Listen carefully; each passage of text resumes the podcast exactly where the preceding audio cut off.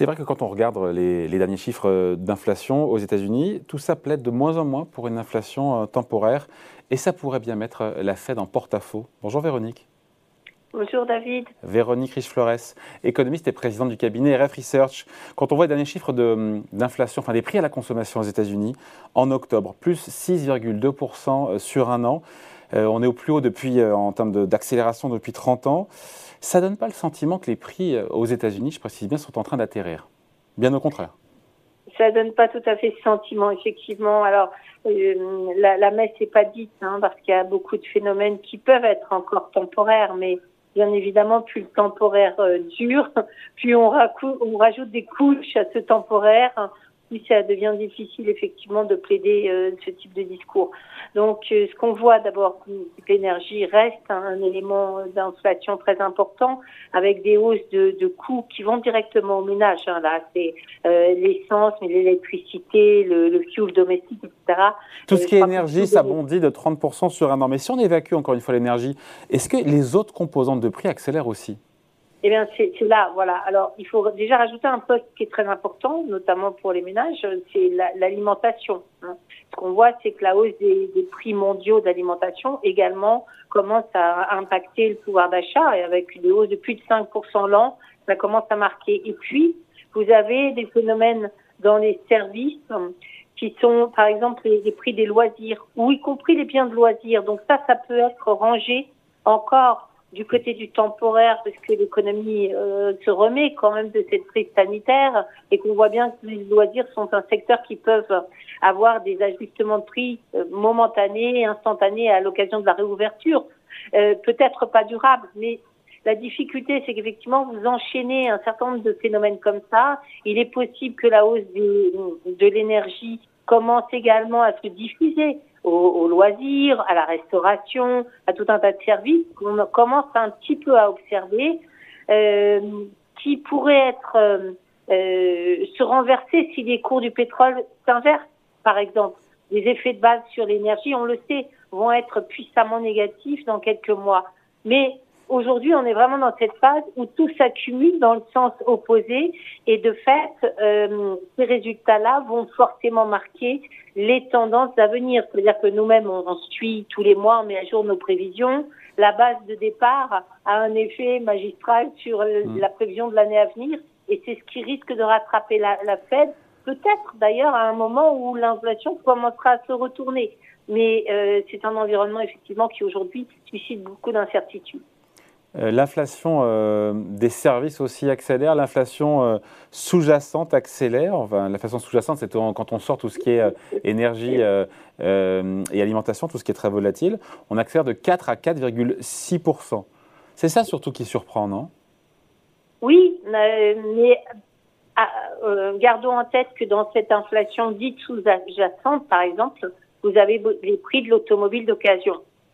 Ceux-là euh, ont flambé euh, presque de 50% au printemps. Ils ont décéléré après, et puis on repart à la hausse. Donc euh, là, est-ce que c'est un phénomène En tout cas, c'est pas un phénomène cyclique. Euh, c'est pas forcément du temporaire. Ça va dépendre de la, capacité de l'industrie automobile à reproduire. Donc il y a une problématique de puces électroniques qui vient de complexifier bien sûr euh, cette lecture, la lecture de ces chiffres. Mais vous voyez que dans ce qu'on considère traditionnellement comme du sous-jacent, c'est-à-dire qui nous renseigne véritablement sur le cycle. Il y a des phénomènes qui aujourd'hui interfèrent et viennent complètement brouiller les pistes. Mais euh, on, on, note néanmoins effectivement, bon d'abord la hausse des prix des loyers, hein, 0,5% à nouveau ce mois-ci, et là c'est du gros sous-jacent clairement qui peut être alimenté encore dans les mois à venir par la flambée des prix de l'immobilier. Il est pour quand, euh, juste, Véronique, il est pour quand le pic d'inflation aux États-Unis? Parce qu'en fait, euh, si ça se trouve, il, va, il aura raison, tout ça va se retourner, Jérôme Powell aura raison si jamais ça se retourne en début d'année prochaine, euh, ce qu'on raconte là ne sera pas grave. Enfin, sans conséquence, dans le sens sans conséquence. Euh, sans conséquence, sauf que le, le point haut, il est plus vraisemblablement euh, dans le courant à la fin du premier trimestre et au début du deuxième qu'à la fin de cette année. Eh ben, il, faut, il faut qu'il tienne bon. Il faut qu'il tienne bon d'ici là. Est-ce que il peut avoir toujours cette posture, Jérôme Powell, cette posture conciliante, ou est-ce qu'elle est de moins en moins tenable? Il faut juste qu'il tienne 3-4 mois là. Hein oui, euh, 3, 4, il faudrait idéalement que le prix du pétrole commence à refluer. On a des petits signaux hein, internationalement. D'abord, on voit que le marché du pétrole est plus lourd. On voit que les prix du, euh, du dry, enfin du transport euh, de matières sèches est en train de se retourner également. Donc, ça, ce sont des facteurs qui vont être visibles dans quelques temps. La difficulté, c'est que euh, on a, on a l'impression d'avoir Jérôme Powell d'un côté, et puis de plus en plus de membres de la Fed qui eux s'inquiètent. Euh, ça a été très visible avec la révision à la hausse des anticipations de, hausse des taux des membres de la Fed, des fameux dot plots, hein, à l'occasion du dernier FOMC. Et, et, on sait bien que en, en, règle générale, les membres de la Fed euh, sont très influencés par euh, la, tendance immédiate de l'inflation. Donc là, ce sentiment d'une inflation qu'on n'arrive plus à prévoir, qui chaque mois est de plus en plus haute, va probablement encore pousser à réviser à la hausse les anticipations de hausse. Oui, mais encore une fois, et peut-être que c'est Jérôme Powell, il a raison, il a un peu de hauteur de vue, il prend un peu de, de, de distance par rapport euh, euh, effectivement à ces chiffres qui sont forts en se disant que les choses vont se calmer en début d'année prochaine.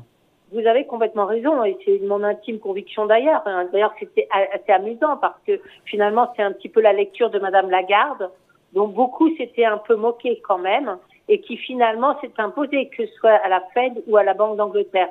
Mais euh, voilà, il n'en reste pas moins que ce sont des mois difficiles. Alors, enfin, des mois, juste euh, Véronique, des mois difficiles. En même temps, quand on voit les marchés de taux qui sont euh, qui s'émeuvent pas plus encore aujourd'hui de cette accélération de l'inflation, en quoi c'est compliqué cette position à tenir? Encore une fois, le taux à 10 ans américain, il est à 1,55 au moment où on se parle pour cent.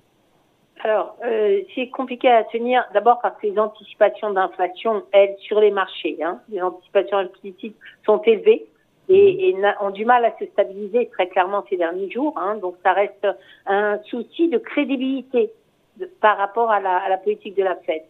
L'autre élément, c'est qu'effectivement, vous avez complètement raison. Les marchés voient bien que euh, les perspectives de hausse des taux courts sont défavorables aux perspectives d'activité, ce qui explique cet aplatissement de la courbe des taux.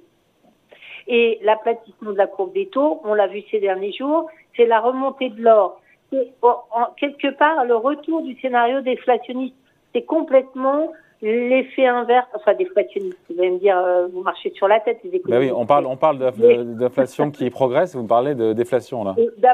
D'aplatissement de la courbe des taux, parce que simplement, on a effectivement des économies dont on comprend de plus en plus qu'elles ne supporteront pas des hausses de taux. C'est ça, et puis surtout que l'inflation, ce surcroît d'inflation va restreindre la consommation, faire ralentir la croissance. C'est ça aussi. Exactement. Exactement, et on a vu les, les, résultats désastreux quand même de l'enquête du Michigan de vendredi dernier, hein, qui, qui semble directement s'expliquer par la flambée des prix, euh, notamment de l'énergie récente.